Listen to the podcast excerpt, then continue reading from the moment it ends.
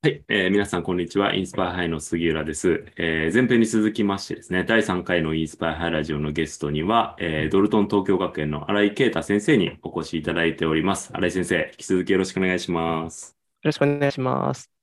はい。えー、っと、前編、南極が面白すぎて、南極の話を聞き、今ちょっとこう、中休憩あったんですけど、南極の話が止まらないっていう 写真、映像見ながらね、話したいです、ね、いや、そうですね。映像見たいですね。あの、もともと、じゃあちょっとその、あの、荒井先生が美術の先生に、その、なられるままでのお話も伺っていきたいんですけど、はい。もともとはその、あれなんですか、あの、アーティストになろうっていうふうに思われていたんですか？まあ、ストレートにアーティスト、絶対そうだみたいなのはなかったんですけど、うん、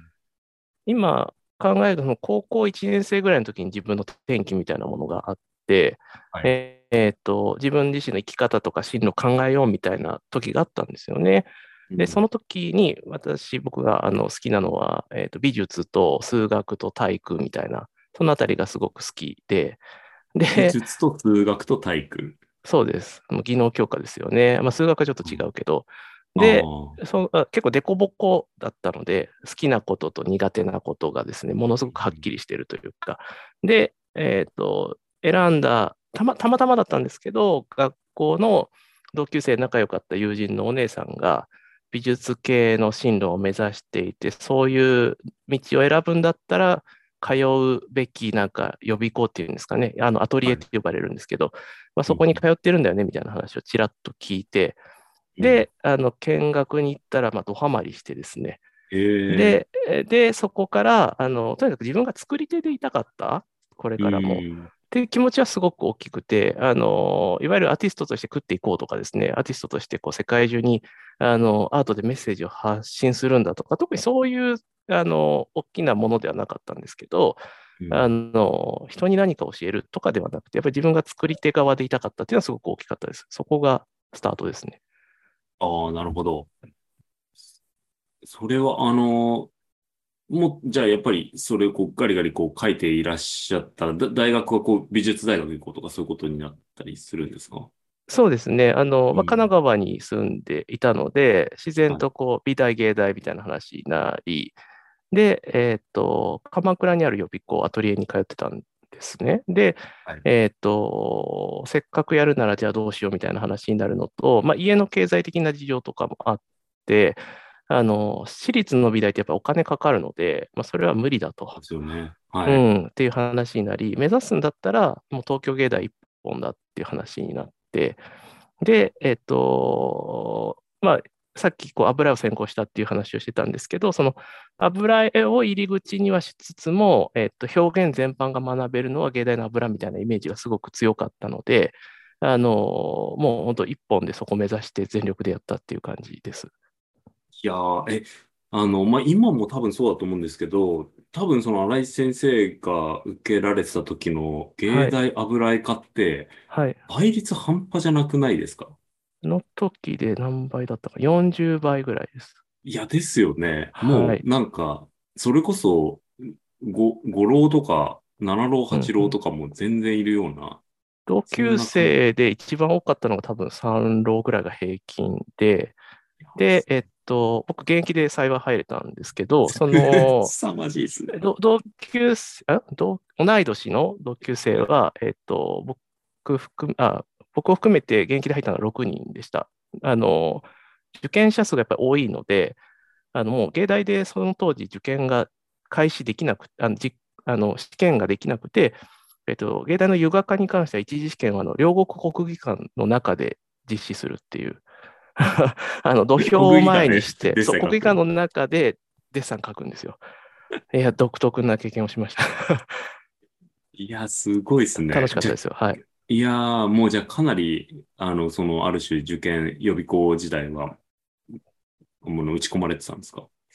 いや、もう、こ、濃い時間を過ごしましたね。ひたすら、あの、絵描くことしか考えてなかった気がします、あの頃は。ごいな。それ、なんか大学入ると変わるもんなんですか？そのなんかやっぱりタイトに受験を頑張って、しかも芸大油絵ってなったら。あ、変わりますね。やっぱり、うん、あの、受験の時にある程度こう、ここがゴールだっていうのが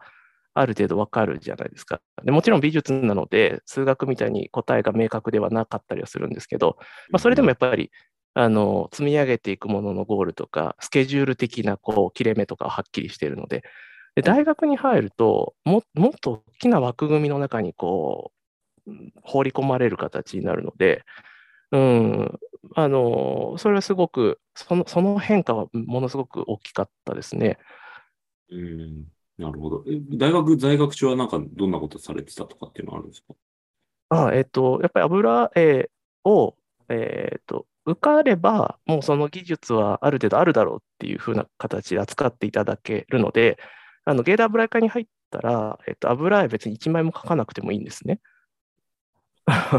お題が与えられて、それにもちろんペインティングで油絵描くあの学生もいますけど、えっ、と、1枚も描かなくても別に問題はない。その代わり、他の作品は作るんですけど、もちろん。で、あの、公表もしますし、プレゼンテーションもするし。ってなった時に、あの、まあ、油絵、僕書いてましたけど、油絵だけじゃなくて、とにかくいろんなメディアに触れて、いろんな表現して、いろんな人の話聞きたいって思っていたので、なので、えっと、そこ、そこからコンピューター触るようになったりとか、写真も使うようになったりとか、あと空間にインスタレーションみたいな作品も作ったりとか、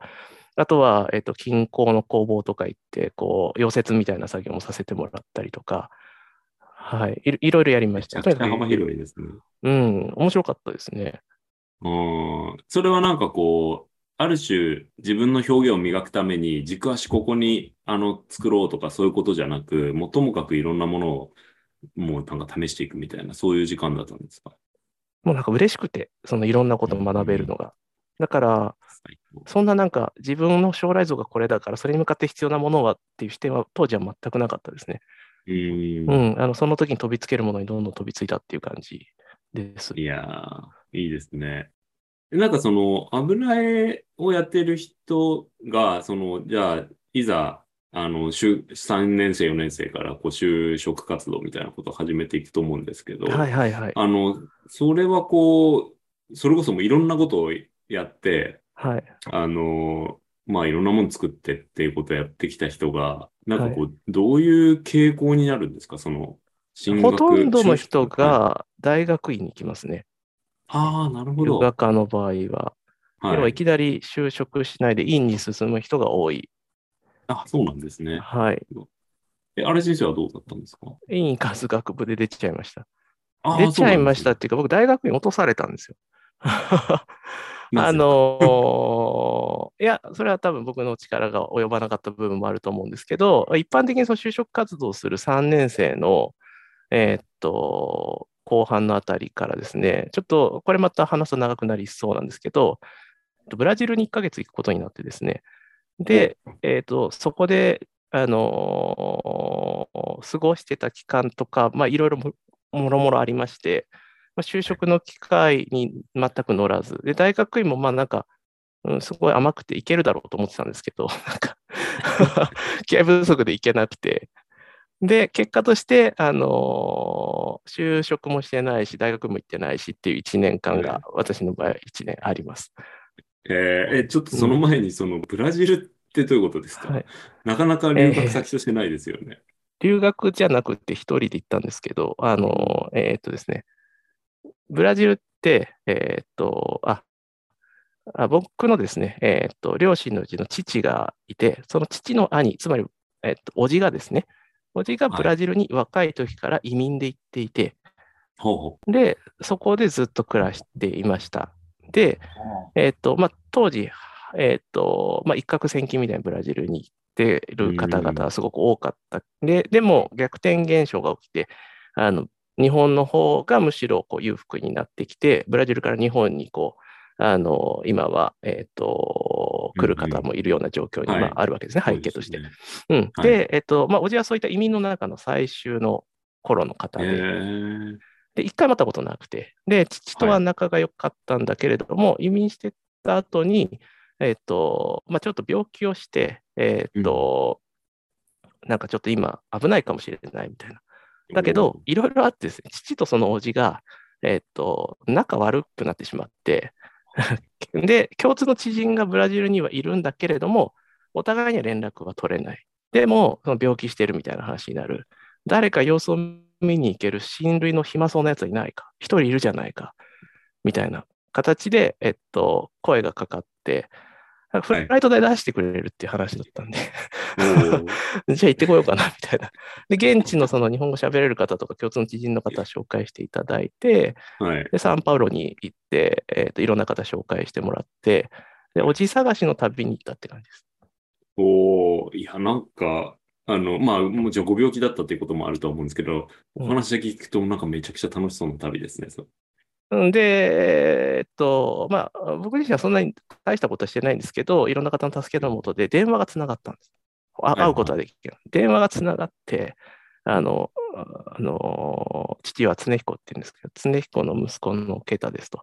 あの、はじめましてと。生まれてるの知ってんのかなみたいな。で、あの、今、サンパウロにご縁あって来てるんだけど、おじさんに会えるかなみたいな話をしたら、シーンって電話口で静まり返って、一言、会い会いたくないねって言われて、えー、うわーみたいな。まあでも、あの、ちょっと、ちょっとね、そうなるかもとは言われてたんですよ。要はほら、まあ、あの、そのね、父と兄、あとおじさんの関係もあるから、まあ、ただ、一番のあの大事な点はその安否確認なのと、あと、まあ、共通の知人がまあそれで連絡回してくれてるから、その、えっと、おじさんとはまた連絡取れる人ともつながったので、じゃあ残りあと2週間半ぐらいあるから、えっと、ここに連絡してくれれば、あのおじさんがその気になればすぐ会いに行くからって。あの父といろいろあったかもしれないけど、父は父だし、僕は僕じゃんみたいな話はしたんだけど、終始あんまりいい感じでは聞いてくれなくてなるほど、うん。で、連絡来るかなって思いながらも、なんか僕としては、あの別にそれだけのためじゃなくて、やっぱりせっかくならブラジル楽しみたいと思ってたので、まあ、それはもう連絡来たら行くし、そうじゃなかったらと思って、まあ、そこからも完全観光モードに切り替えて、えっ、と、リオに行ったりとか、えっ、と、アルゼンチンの方に行って、あの、イグアスの焚き火に行ったりとか、もう、あの、満喫して帰ってきました。で、おじさんから連絡がなかったです。今、亡くなっちゃったんですけどね、最終的には。ああ、そう、そうなんですね。うんうん、結構前の話なので。いやいや、はい、でもそれはね、すごい、あの、僕にとっては、あの、大きな経験ではあって、あの、向こうの現地のその、えっと、日本、日系のその2世、3世の方とかが、日本人歩いてると興味ある声かけてくれるんですよ。うん。で、あなた日本の人ですか？ちょっと話聞かせてよ、みたいな。じゃあカフェ入って話しましょう、みたいな。カフェ話すと、開口一番言われることが、日本の子供なんで子供あの自殺するんだとか、そういうことをいきなりやっぱり投げてくるんですね。で、まあ、全然、ただの大学生ですから、全然そこに即答はできないけど、わからないけど、ちょっとじゃあ一緒に話して考えてみましょうみたいな形でいっぱいなんか語ったりとか、まあ、それはなんかすごいの、えー、残ってます。その時は別に教員になろうとは思ってなかったんですけど、でも、うん、すごい残ってるものはありますね。今でもその方が突然声、その話題に切り替えた時の表情とかすごい覚えてます。えー、なんかそういう本質的な問いみたいなものができた対話みたいなことだったんですね。うん、ん、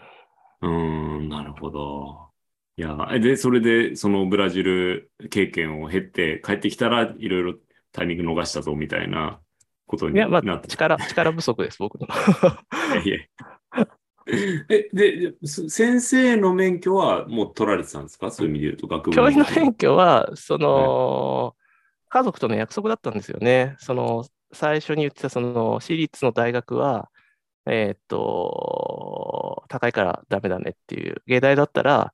学費が安いから、えっと、一浪して、えっと、予備校代とか全部計算しても、芸大校が安いんですよ、私大行くよりも。なので、一浪して、えっと、芸大までだったらあの目指せるでみたいな話をしたときとセットで、えっと、まあ、いくつか話があって、一つは、えっと、全然使わなくてもいいけど、教員免許は取ろうっていう話と、あともう一つが、えっと、完全にダメだったら数学を使って、ちょっとまあ、あの、人生考え直そうみたいな、そういう話は親とはちょっとしてましたね。数学は、うん、その時は得意だったので。へえ、でもなんかその親御さんのお話があったからこそ、今の職業があるっていうことなんですか、じゃあ。結果としてはそうですね。多分自分であの時にほらさっきも言ったようなこう楽しくてしょうがなくて好き勝手実況を選んでたみたいな。本当あの何の何のね、あの、つながりもない授業とかも取りまくってたので、あの時にその話がなかった教員免許は取ってなかった気がしますね。うん、なるほど。はい、まあ、それで免許取られて、とはいえ、当然、その先生になろうって思わないとなれないわけだと思うんですけど、はい、そこはなりたいなっていうのがあったんですか？えっ、ー、と、えっ、ー、と、大学、その、さっき言った事情で、えっ、ー、と、卒業して、はい、で、えっと、その間の期間、卒業して、まあ、えっと、いわゆる正社員とかどっかに定職つくことはなく、まあ、いろいろしてたんですけど、してた年の夏、要は大学卒業して半年後にですね、突然電話がかかってきて、うん、はい、で、知らない番号で、で、出たら、えっと、僕を落とした研究室の隣の研究室の大学の先生だったんです。で、まあ、芸大の誰々だけどっていう、はい、おお、まるまる先生お久しぶりです、みたいな。どうしたんですかって言ったら、そしたら、お前今何やってんだみたいな話になり、いやいや、これこれこういう事情でいろいろあって、こんなことしてますっていうことと、なんか個展やったりとか、えっ、ー、と、友人とギャラリー運営したりとか、あと予備校の講師したりとかいろいろしてたんですね。うん、うん、で、で、で、ちょっとその来年以降、このままじゃいかんとは思ってたので、えっ、ー、と、ウェブデザイナーとかになれたらいいなってその時ちょうど思ってたんです。で、勉強し始めた。うん。はい。で、そんなことでちょっと今後、あの、次のステップ考えてますみたいな話をしていたら、はい、あの、まあ、教員になる気ないかってそこで言われたんです、電話で突然。で、そんなことあります、えー、やったんです、ね、すごいですね。うん、どういうことですかってやっぱ言ったら、はい、えっ、と、まあ、なんか、さっき言ったような事情で落とされたんで、あの、はい、技法材料の研究室っていう、あの、芸大の中でもその絵画技法材料研究室っていう分野があって、その中に2つ研究室があるんですね。で僕が希望してたのはすごい高齢の、あの古典的な先生だったんです。はい、電話かけてくださったのは、まあ、その、あの公認みたいな形ですごくあの若手で活躍されていらっしゃる先生で、で、電話かけてくださったけれど、まあ、要はここの研究室つながってるので、あの、まあ、仲いい友人もみんな大学に残ってるし、まあ、なんか話にはなって気にはかけていただいてたみたいなんですああ、なるほど、なるほど。うん。で、えっ、ー、と、教育、そうそうそう。で、教育実習に行った時のなんか僕の話みたいなのを覚えてくださってたみたいで、で、それと、たまたま、えっと、まあ、美術の教員ってなかなか専任の募集って出ないんですけど、それが出てるっていう情報が重なった時に、ああいつに紹介してやろうみたいな話がこう出て、で、別に推薦とかの枠じゃなくて、純粋に情報出てるよっていうだけの話だったんですけど、はい、それで電話いただいて、あの、まあ、あの、ウェブの方とかでやる気満々だったんで、あの、その質問、あえっと、教員興味ないって聞かれたときに、最初はすごい、今を考えると失礼なんですけど、いや、ないですねって言って、もう、あの、もうああなんか歩いてたからあの、ちょっと今、忙しいんでぐらいだからすごい失礼な対応して、でそしたらちょ、ちょっと待って、とりあえず一回、芸大来いって言っていただいて、わ、はい、かりました、じゃあ一回行きますねっていうので、その後、割とすぐ行って、でも話聞いたら、まあ、確かになんか、うん、なかなかないい機会かなって、そこでちょっと話しながら思って、で全く教員になる準備とか、いわゆる勉強とかしてなかったので、あのでも僕受けて受かるか分かんないですよみたいな話はしたんですけど、まあ、そこからあの締め切りまで少し期間があったので、それは勉強しました、ちゃんと。えー、いわゆるなんか一般教養的なことも改めてもう一回。で、えっ、ー、と、まあ、必要だったこと、必要じゃなかったことももちろんありましたけど、採用試験受けに行ったら、それであの拾っていただいたのが、えっと、ドルトンの前に勤めた15年の働いた学校っていうところでつながったという形です。いやー、じゃあなんかこう最初から先生になるぞみたいなものがあったというよりは、むしろ最初は 興味ないですね。いや、もうすごい失礼な話ですよね。いや、面白いですね。なんかそれが、まあ同じ学校で15年お勤めになるっていうのもまたすごいなと思うんですけど、実際でもなられて、あの、そういう意味で言うと途中でやめようじゃなくて、はい、あ、これは面白いなになっていったってことなんですか、まあ、いろんなの部分ありますね。あの、私立の学校に勤めてたので、採用試験試験を受けるときに、今でも覚えてるのが、はい、あの、40年この学校に勤める気ありますかっていう、えー、聞かれたんですよ。すごいですね。うん。はい、で、まあ、それぐらいの覚悟が持ってやるもんだなっていうので、もちろん、はいってそこは言って、でも内心はやっぱりそこってやっぱり約束できるものじゃないので、あの嘘ついてまで働いてはいけないなとは思ってました。なので、自分としてはまあ5年ぐらい働いて考えようってすごく思ってたんですよね。うん、なるほど。あの必ず辞めるとかもちろん思ってなくて。でその5年の間に、あの結婚して家族を持ったっていうこととか、はい、えーと、あとはですね、その5年経ったところで、その電話かけてくださった先生のところに会いに行こうと思ったら、その、その1年前ぐらいのタイミングで、その先生が突然亡くなってしまったんですね。うん、それは事故だったんですけど。うん。とか、あと、まあ、やっていくとやっぱり教育すごい深いんで、やっぱり表層、表層って言ったらおかしいですけど、そんななんか数年でなんかが、あの見えるものじゃないっていうのはすごく感じて、で、えっ、ー、と、まあ、ましてや美術教員ってこう設備とか環境を積み上げて教育やっていく部分すごく大きいので、それで、あの、まあ、自然と、あの、特に、じゃあ、あと5年とか別に考えることはなく、あの、うん、で、結果としては今、15年のタイミング外には出ましたけど、あの、まあ、その時々の自分の気持ちでずっと続けてきて、結果としては15年働いたっていう形になってます。なるほど。でもそれだけなんというか、こう、えー、っと、まあ、満足というか、その飽き足らないというか、奥が深いというか、なんかやっぱりこう、これでなんとかこう、なんかこう、見れたなみたいなことは、やっぱり15、6年経たれても全然そんなことはないんですか？ないですね。これ多分ずっとないし、教員やってる方ならみんな同じ思いを持ってるんじゃないかなとは思うんですけど、やっぱりその、教育ってやっぱ特殊だなと思うのは、基本1年サイクルで動くじゃないですか。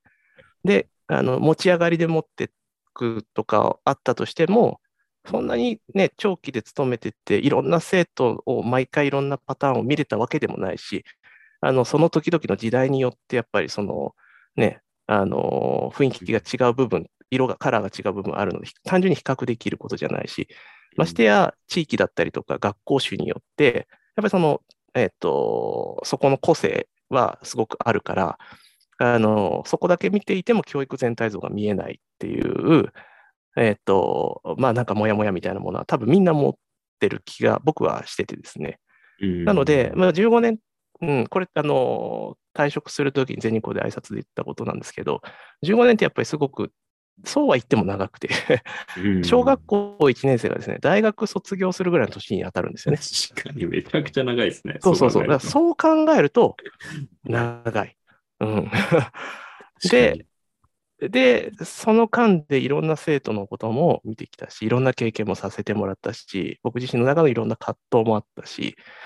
うん。でも、まあ、自分の息子が成長していく姿とかも見てきてますけど、その15年で周りがね、どんどん成長していく姿に比べて、じゃあ自分は成長できたのかってふと問いかけたときに、いや、なんかこのままでいいんだろうかって気持ちにやっぱりなっちゃうところがあってですね。うん。うん、なので、えー、っと、もう全然、あの、全人口大好きなんですけど、あの、全く嫌になってやめたとか、みじんもないんですけど、でもやっぱりいろんな世界を見たいと思う気持ちはあって、で、えー、っと、また学校間の壁っていうのは、今それほど重要ではない時代になってきてると思っているので、うん、うん、あの、機会があるならば、その、うん、特定の場所ではないところで、あの、経験をさせていただいて見えるものはあるし、ましてや、美術の教員って学校に1人とかしかいないじゃないですか。うん、そうですよね。これ、意識的に多分そういう気持ちになっていかないと、本当に、あの、その世界だけで終わっちゃうんですよね。で、その世界だけで終わっちゃっていったときに、その力をちゃんと、で、あの、えー、教育としていいものを残せるかっていうと、いればいるほど多分限界があるっていう。うん、うんそう、そういう気持ちはどうしてもありましたね。うん、なるほど。はい、まあでもそうですよね。あの、やっぱり環境を変えるっていうことっていうのは、なんか自分にとってはすごく、あの、成長のやっぱりきっかけになりやすいことだと思いますし、うん、なんか気持ちを、あの、改めても、なんかよくビジネスの世界でも言いますけど、なんか付き合う人を変えるか、その、えっと、うんうん、住む場所を変えるか、仕事を変えるかとか、なんかそういうふうなことをしちゃった方が手っ取り早いみたいなことを言われる方はおっしゃいますけど、それはなんか、はい、まあきっとどの世界においてもそうなのかなとは思うんですけど、あの結構どうなんでしょうか？その新しい環境に行かれて、はい、あの、全然また違うものもあの見えてきたりとか、こんなことやってみたいとか、はい、そういうこともあったりするんですか、そうですね、もう学校の雰囲気はもう全く違うので、ドルトンの場合は、まずそこにこの2ヶ月、あの慣れるために過ごしてきたっていう感じがすごく多くて、はい、そこがすごくまず楽しいですね。なんかどう違うとかえーと、はいあ、もう、えっと、あ、インターネット大丈夫ですかね、今。あ、ごめんなさい。ちょっと今飛んじゃいました。声聞こえてますか？あ、僕の方大丈夫です。大丈夫ですかね。えっと、どう違うかっていうことでいいですか？はい。えっと、まず、えっと、クラスとかホームルームっていう言葉がないんですよね。えっと、僕は、えっと、ハウス制っていうのを、えっと、大事にしている学校で、あの、100年前ぐらいにアメリカの方で生まれた、えっと、ドルトンプランっていうのが軸になっている学校なので、あの日本の一般的な学校とはそもそも仕組みが全然違います。で、入学すると、えっ、と、ドルトンの、えっ、と、アルファベットの文字、DALTON、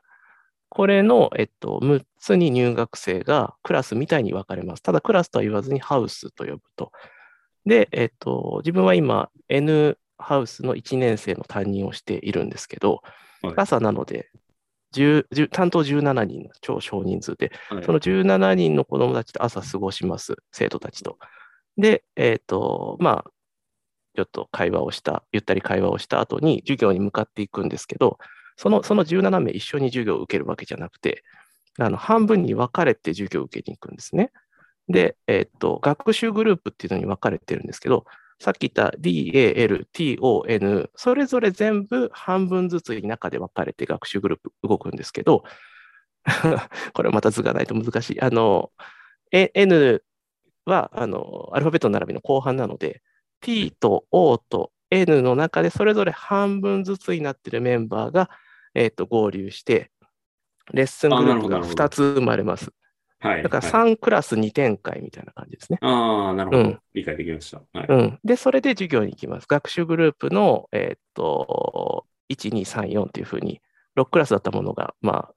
まあ、6つのハウスだったものが4つの学習グループに分かれて授業に動いていきます。うん、で、えっ、と、面白いのが、それで学習グループ終わりでもなくて、えっ、と、お昼の時間になると、えっ、と、あ、教科センター式なので、基本的にホームルーム教室というものが存在しないんですね。なので、美術室に行くみたいな形で、えっと、社会の教室に行く、英語の教室に行く、みんな生徒たちがリュック背負って移動していく形なんですけど。大学みたいですね。あそうですね、もう本当にそんな感じ。うん、で、えっと、お昼の時間になると、えっと、スモールハウスと呼ばれる部屋に集まっていきます、みんな。はい。スモールハウスっていうのは何かというと、さっき言った、えっと、N の生徒、1年生の N17 人いるんですけど、これはあの 4, 4つに分けて、N1、N2、N3、N4、4人かもしくは5人に分かれて、で、2年生もその N1、N2、N3、N4 がいて、3年生にも4年生にも N1、N2、N3、N4 があるので、あの縦割りの要はその、えーと、スモールハウスって呼ばれるメンバーに集まって、まあ、一緒にご飯も食べるし、まあ、今コロナだから黙食ですけど、えーと、行事に向けての準備とか掃除とかの活動も全部そのスモールハウスで行っていくんですね。白いですね。それだけで、だから3学年、なんか先輩ってもう全然一緒に、あの、まあ、部活で一緒になったりとかしますけど、基本分かれてるものです、だと思うんですけど、もう、もう毎日のようにそういう意味ではもう1年生、2年生、3年生がその横串で N2 なら N2 の子たちが一緒になってるってこと？そうそうそう。で、しかもそれがこう、ね、1年生と4年生なんて結構ね、年齢差があるのに、なんか割とタメ口で喋ってたりとかですね。ああ、いいっすね。うん、いい、いい。あの、まあ、人によりますけど、はい、うん、すごいこう、お友達のその輪が、本当家族みたいな感じになるんですよね。まあ、それは、えっと、先輩たちがすごく、あの、1年生たちをあったかく迎えて入れる、くれるハウス歓迎行事っていうものをちゃんと準備したりとかですね。うん。うん、でね、担任、ハウス担任なんですけど、私は1年生の。はい、ハウス担任と別で、そのスモールハウス、えっと、縦割りのスモールハウスを見る教員もいるんです。彼らのことをハウスアドバイザーと呼ぶんですけど。ああ、なるほど。うん。いいろんな、いろんな関わり方があって、いろんな場所に移動していって、過ごしているので、あの、本当居場所がいっぱいあるなっていう、これはなんか普通の学校の枠組みと全然違うので、それはすごく面白いし、その上で、じゃあ美術教育何やるかっていうことも、あの、まあ、ドルトンプラン紹介しだすとまたすごく長くて、他にもいっぱいあるんですけど、それはやっぱり今までのバックグラウンドと全然違うことなので、僕側の方でこんな授業やりたいっていうことはそんなに関心はなくて、そういった、えっと、学校とかシステムとか、子どもたちの様子を見ている中で、じゃあ、あのこの学校に必要な芸術教育とか、あと、これからちょうどその2期校舎が今建ててるところでもう少し竣工終わるところなんですけど、うん、あの、スティーム棟と呼ばれる建物にこれから引っ越すにあたって、設備環境をどう整えるかっていうところを、あの今まさにこう、ずっと詰めてるところですので、えー、忙しいですけど、いや、もう忙しそうです。いや、楽しそうですね。うん、なんか。基本的に学習者中心の、えっと、考え方で動いているので、うん、まあ、自由と共同っていうのが、教育の原理に一番大事にしている原理になっていて、でそれをまあ支える、まあ、あの仕組みというか、あの柱と呼んでいる3つの柱に、さっき言ったハウスの制度と、あとは、えっ、ー、と、アサインメントと呼ばれる、まあ、なんかこう、シラバスみたいなものなんですけど、その、教員が一方的に提示するんではなくて、あの生徒と契約を交わしながら自分たちのペースで学んでいくための、まあ、指針みたいなものをアサインメントと呼んでいて、で、そのアサインメントと、あとは、えっ、ー、と、ラボっていうものを、えっと、3つの柱にして運営しているので、あのラボの方もまた面白くて、あの生徒が先生を予約して、好きな教科のところに行って、で、えっと、自由に学べるって時間が、ちゃんと別途時間割の中に用意されていたりとか。えー、すごいな。はい、なんか本当に、それもなんか大学のゼミっぽいですし、なんか、まあ、それはつまり、そういう意味で言うと、その中学生からもうある種の自立性というか、まあ人格としてのこう、なんというか、うんと、きちんと受け入れているというか、環境が。本人の主体性をし、もある種信用しているみたいなところがあるんですかね。基本的にはその、もう、えー、本人たちの中にそういった力はあるっていうふうに、えーと、しっかり認めようっていうのがもう文化としてその学校の中に根付いてる感じはすごくありつつ、で、えっ、ー、と、でも言うても実態はですね、あのやっぱりいっぱいこう 突っ込みどころがある状況っていうのがたくさんあって、でもそれを、えーと、先回りして、えーと、過保護になってしまっても仕方ないので、あのい。っぱい失敗してもらって、で、いっぱいそれで、えーと、乗り越えてもらったりしていくっていうことの方が価値があるっていうことで、あの1学年所属してますけど、学年会とかでも、あの失敗できることの方がやっぱり大事だから、あの教員がやっぱり先回りしすぎて、あの、いろいろと丁寧に案内しすぎると、結果的に彼らが失敗するチャンスを奪ってしまうから、まあ、それはちょっとこういう呼びかけは控えようかとか、やっぱりそういう話の方が中心になってますね。いやー、すごい、すごいなんか高度な会話ですね、それって。うん、なんかそれってする機会を奪うって。うん、なんか気持ちとしては分かりつつも、一人では実施で実践できないじゃないですか。やっぱりこう、特定のあるクラスの中、いっぱいある中の一クラスだけそれをやってても、やっぱり成り立たない部分があって、うん、それをあのしっかりとチームでだったりとか、学校単位でそれがあの語ってあの、目の前じゃなくて、ちゃんと先を見据えて、うん、あのみんなで、ああだこうだ言いながらあの進めるっていうのは、すごく、うん、幸せなことなんだなとは今感じてます。すごい学ばせてもらってます。いやいいですね。ちょっとあの、これまでその、あれ先生が先生になるいきさつと、あとそのごしご信任になられたそのドルトンさんのお話を伺ったんですけど、はい、あの、そろそろもうお時間もあれなので、最後のパートに伺いたいんですが、はい、はい、めちゃくちゃ早いです。あの、なんか最初にその美術っていうものが結構そのいろんなものがそのつながっているとかっていうことを、はい、まあ表現の道具にもなり得るみたいなお話ありましたけれども、はい、なんかあの私自身もその実社会の中でもすごく最近そのアートとか芸術みたいな話っていうのはよく聞く機会が増えたなと思っていて、まあそれこそあのご存知の通り、うん、はい。あの、まあデザイン思考から始まってアート思考なんて最近言われていたりだとか、あの、まあ、当然その教育の中でもその創造性、クリエイティビティみたいなものが、あの、まあ、多分数十年前まではそんなにその言葉って教育の中で出てこなかったんじゃないかなと思うんですけど、はい、あの、なんかあれですよね、海外の著名な方も学校がその、あの生徒のクリエイティビティをあの、なくしてしまっているんじゃないかっていう、なんか、確かテッドトークで一番よく見られてるやつとか、はい、あの、ありましたけど、なんかそういうことで考えると、その美術の学びみたいなものっていうのは、本来はもっと講義なものであるっていうふうに、やっぱり思ってらっしゃるところあるんですか？どうなんですか？うん、あの、自分自身がそういう時代背景とか考えなく、純粋にあの自分の幼少期の経験から、ものづくりがすごい好きだったりとか、絵を描く体験が、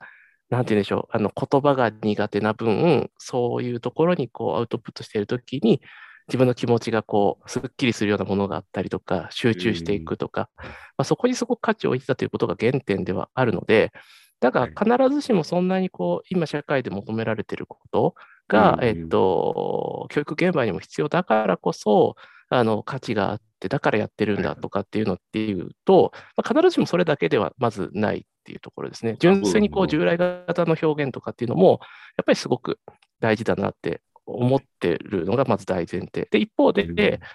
あの、杉谷さんが言われるように、なんか、うん、僕自身も別に社会のことすべて理解してるわけではないですけど、デザイン思考、後思考、しっかりこう、まあ、ビジネスの方からこう、そういった、えっ、ー、と、分野の価値とかを発信してくださるような場面が今増えてるじゃないですか。それを見てるのは、すごくいいなって思っています。だからこそ、えっ、ー、と、すごく幅広い。まあ、例えばリベラルアーツみたいに捉えるともうとんでもなく広くなってくるので、うん、確かにそうそうなってた時の、えっ、ー、と、まあ、ファインアートはどうなんだとか、デザインはどうなんだとか、いろんな切り口はあるかとは思うんですけど、でも、まあ、少なからず学校教育が持ってる美術とか芸術の、えっ、ー、と、価値とか可能性っていうのは、多分いろいろ今発掘できる時に来てるなっていうのはすごく感じてます。でそれは、え教員一人がじゃなくて、えっ、ー、と、他教科とつながりながら、あの、掛け算で魅力的になってくる部分と、あとは学校が結局そこの一つだけで完結するものではなくて、外とどう結びつくかっていうことがやっぱり大事じゃないですか。それはフラットな今のこの世の中での今現在社会ともそうだし、えっ、と、未来っていう縦軸もそうだし、そうなっていったときに、あのまあ、答えのない問いとかを求められるような時代だったときに、やはり美術の持っている力が、えっ、と、伸ばしていくべき、あの可能性っていうのはすごく大きいんだなっていうのは感じるので、うん、そそのあたりで美術やっててよかったなって 純粋に思いますね。あのはい。いや、そうですよね。なんか、そこ考えると、やっぱり、どうなんでしょう、その15、6年間、その先生生活をやってらして、あの、はい、結構その、えー、環境、まあ、それこそデジタルの環境っていうのが大きくこう入ってきた15、6年だったんじゃないかなと思うんですけど、そのご新任だった頃の、その、えっ、ー、と、生徒さんたちの、はい、あの自分たちを表現するその力みたいなものと、はい、なんか最近だとその、まあ、それこそインスタグラムで自分で写真撮ってとか、はい、まあ、いろいろこう、なんだろう、そこ TikTok 自分で上げてみてとかっていう、その言葉以外で表現するっていうことをそこそこ慣れてる子たちも多いのかなと思うんですけど、はい、なんかこう、15、6年間で生徒さんのこう、あの状態が違う部分とかってなんかあったりするんですか？うーん。言語化難しいですけど、でもあるとは思いますね。うん。慣れてますか？表現することに。それとも、むしろ恥ずかしいっていう感じがあるかとか。まあ、人によるんでしょうけど。まあ、人によるのは絶対あって、うん、どうなんだろうな。これ、あの、インスパイアハイとアドビのそのクリエイティブ調査の時にも僕がコメントで出させていただいたんですけど、やっぱり生徒たちって言葉にはできないけれども、中に抱えてる気持ちみたいなのがやっぱり持ってるんですよね。で、それが、えっと、今の時代出しやすくはなってるとは思います。なので、触れやすくはなってる。はい、なるほど。だけど、それでなんかすっきりするものになってるかっていうと、ちょっと何とも言えないというやっぱりそのフレームの中でやってる感じはすごくあるので、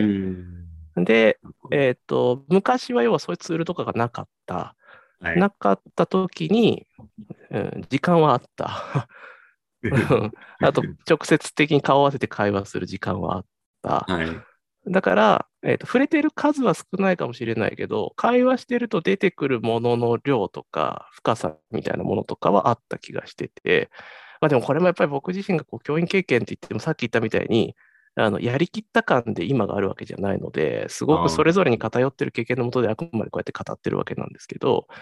うん、と当時の卒業生とかと語る機会があったときに、うん、やっぱりなんかすごいいろいろ語ったなっていう気持ちはあって、うん、で最近の形だと考えをこうパッと拾いやすくはなった気はします。でもじゃあ深く自分が語ってるかっていうと、まあなんか学習者中心とか生徒同士での交流とかを授業でもこう優先させてるので、じゃあ、じゃあ私とそのずっとね、深く語り合ってるかっていうと、まだ、まあ、C にもよりますけど、あの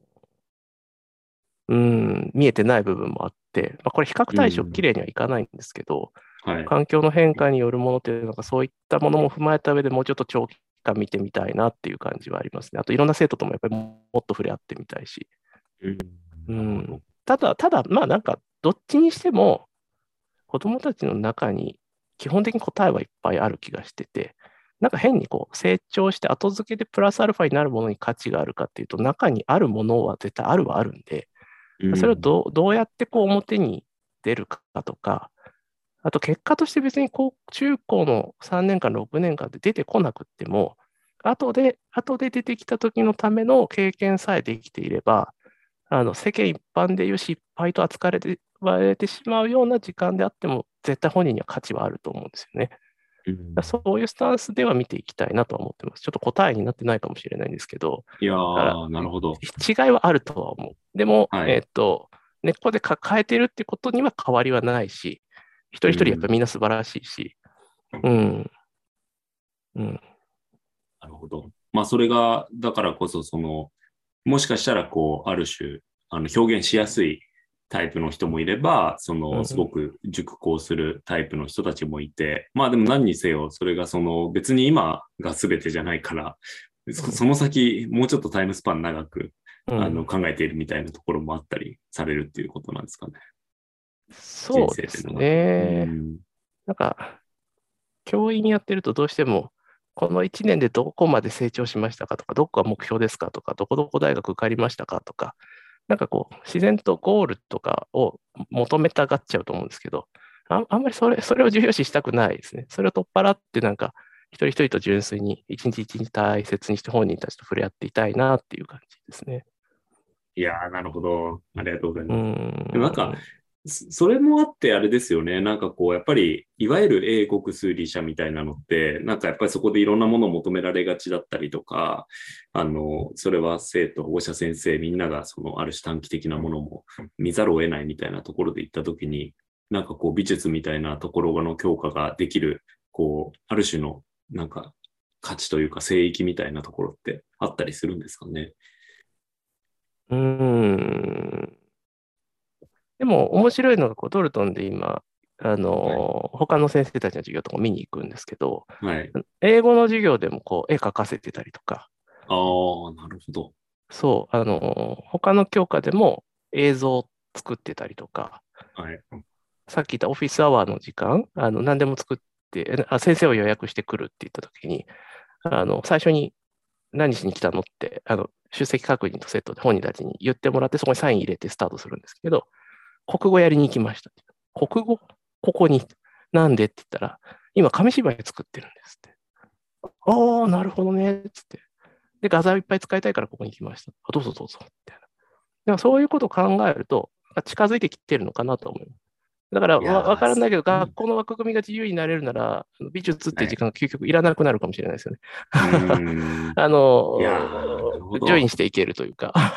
はい、そうですね。まあ、それはもちろん、ね、単独である良さももちろんありますけど。うん、うん確かに。まあなんかそれこそ、教科として、こう、軸を分けてしまうっていう都合論じゃなくて、何か作りたいとか学びたいってなった時に、うん、そこになんか主体的に生まれるものであれば、必然的にこう芋づる式にいろんな教科が混ざり合うっていうのが、普通、むしろ本来だよねっていうことなんですかね。